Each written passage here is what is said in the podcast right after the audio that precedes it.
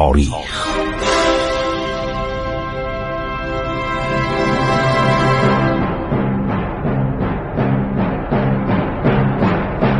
کاری از گروه جوان و اندیشه رادیو جوان.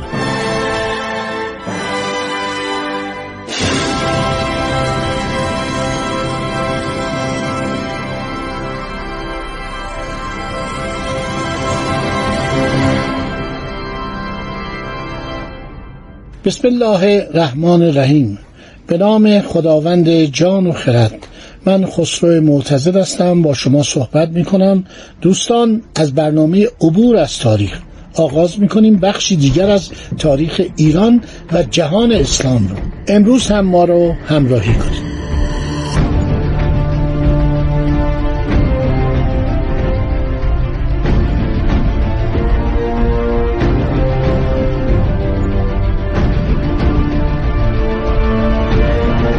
دوستان داشتیم درباره دنیای جغرافیایی بعد از اسلام صحبت می کردیم و نقش مسلمانان در اکتشافات جغرافیایی. امروز هم همراه من باشید در این وادی گسترده در این اقیانوس بیکران تاریخ علوم در اسلام.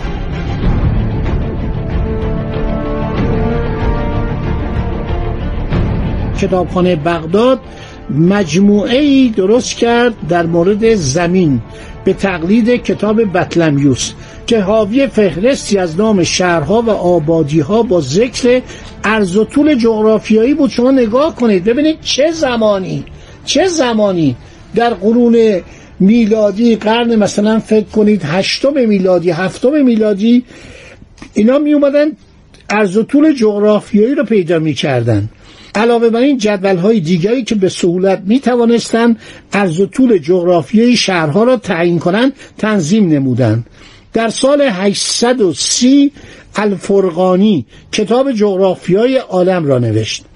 از مسافرت های اکتشافی عرب چند یادگار تا به حال باقی مانده. در سال 840 یک هیئت برای کشف سرزمین های شمالی ممالک متحده یعنی ممالک متحده اسلامی و دیوار اسکندر و مخصوصا مطالعه در اقوام یجوج و مجوج آغاز گردید. این سفر آغاز شد. همون سفرنامه ابن فضلانه. ابن فضلان یک دانشمند عباسی بود و میره اطراف دریای کسبی دریای عرض شود که خزر یا مازندران تحقیقاتی می‌کنه و برای اولین بار با خزران با روسها با اتلها با قسمت های مختلف اطراف دریا تماس برقرار می‌کنه. سفرنامهش هم خیلی جالبه و جالبه که در قرن بیستم کشف شد.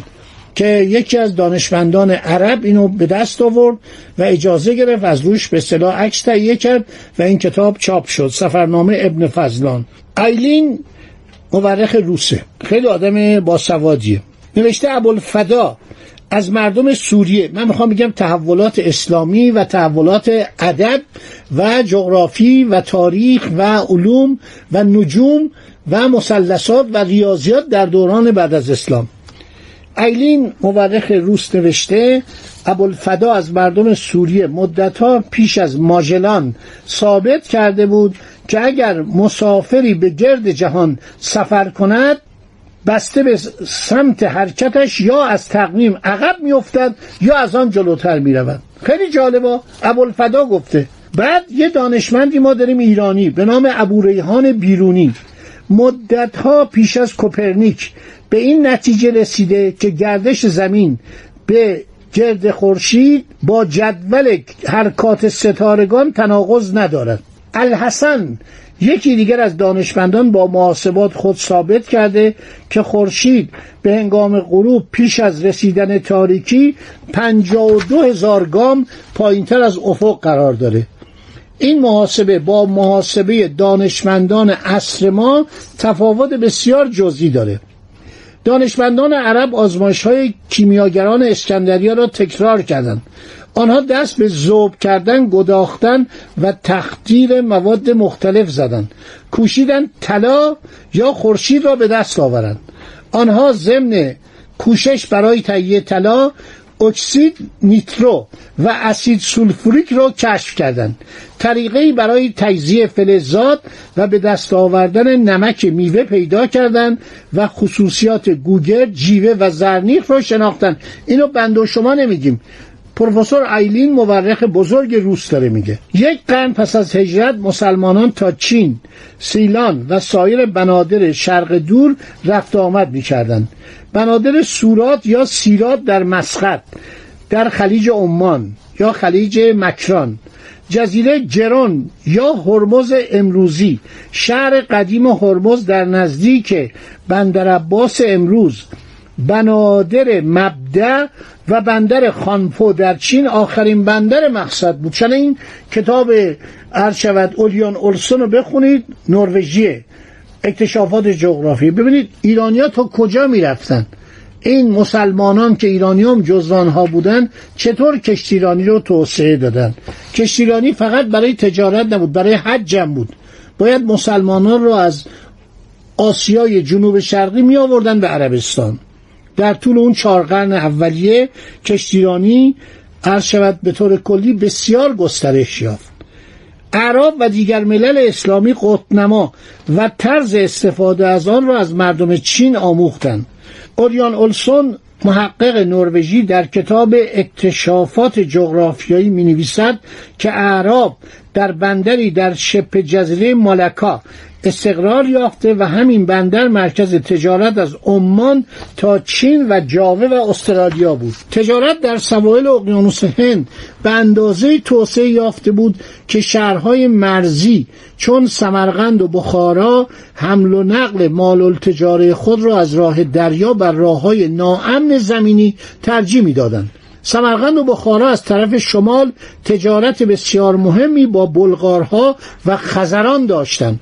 دنیای اسلام در دوران گستردگی خود دنیایی پر از کوشندگی شور و جنبش مطالعه و تحقیق جهاد و شهادت تکاپو یافتن همت بلند نظری بینش و بصیرت است.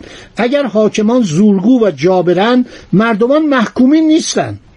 مردمان مبارزند و به قیمت جان خود و با ریختن خون خود علیه حاکمین اموی و عباسی پیکار می کنند دنیای اسلام دنیای خمودگی نیست.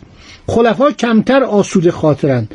اسلام میفرماید علم را بجویید اگرچه در چین باشد. بیمارستان ها و دارالشفاهای بغداد پر از دانشمندان و طبیبان مختلف المسلک بوده است. هیچ تعصبی در کار نیست.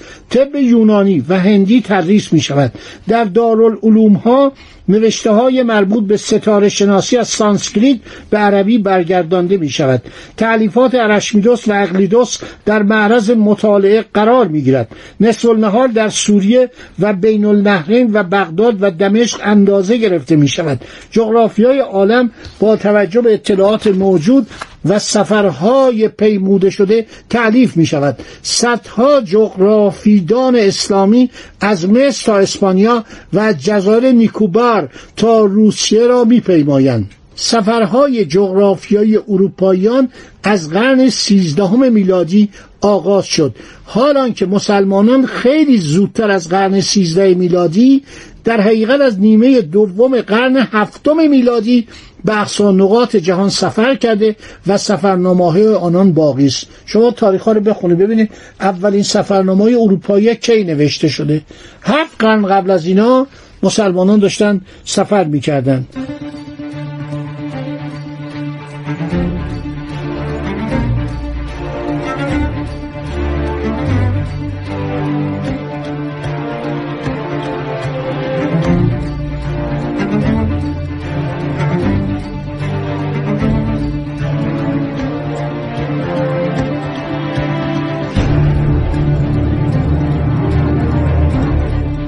کریستوف کلم در تاریخ اکتشافات جغرافیایی به نام کاشف آمریکا شناخته شده است. 1492 میلادی.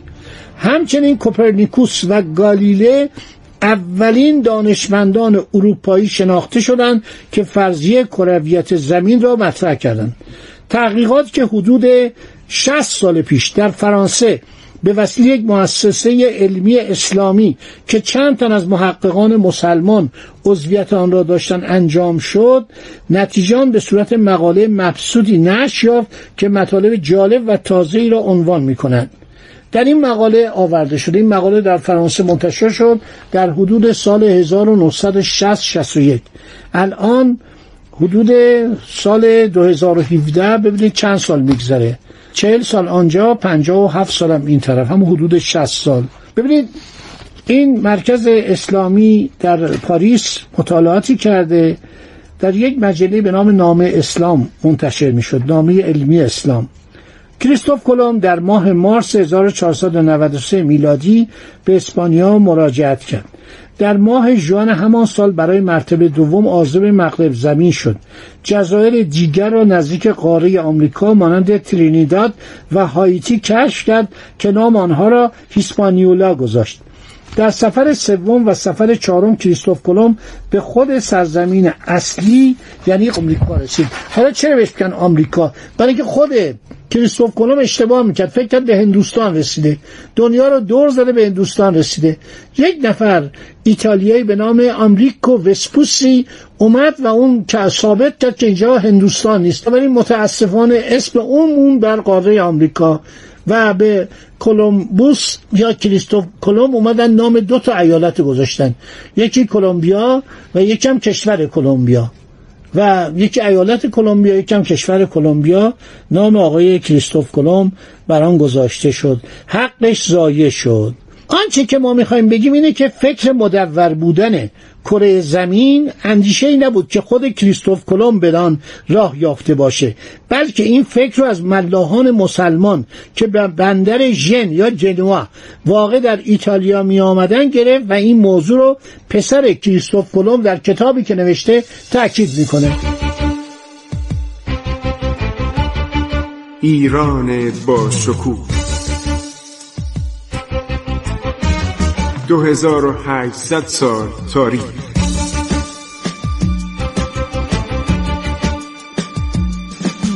عبور از تاریخ.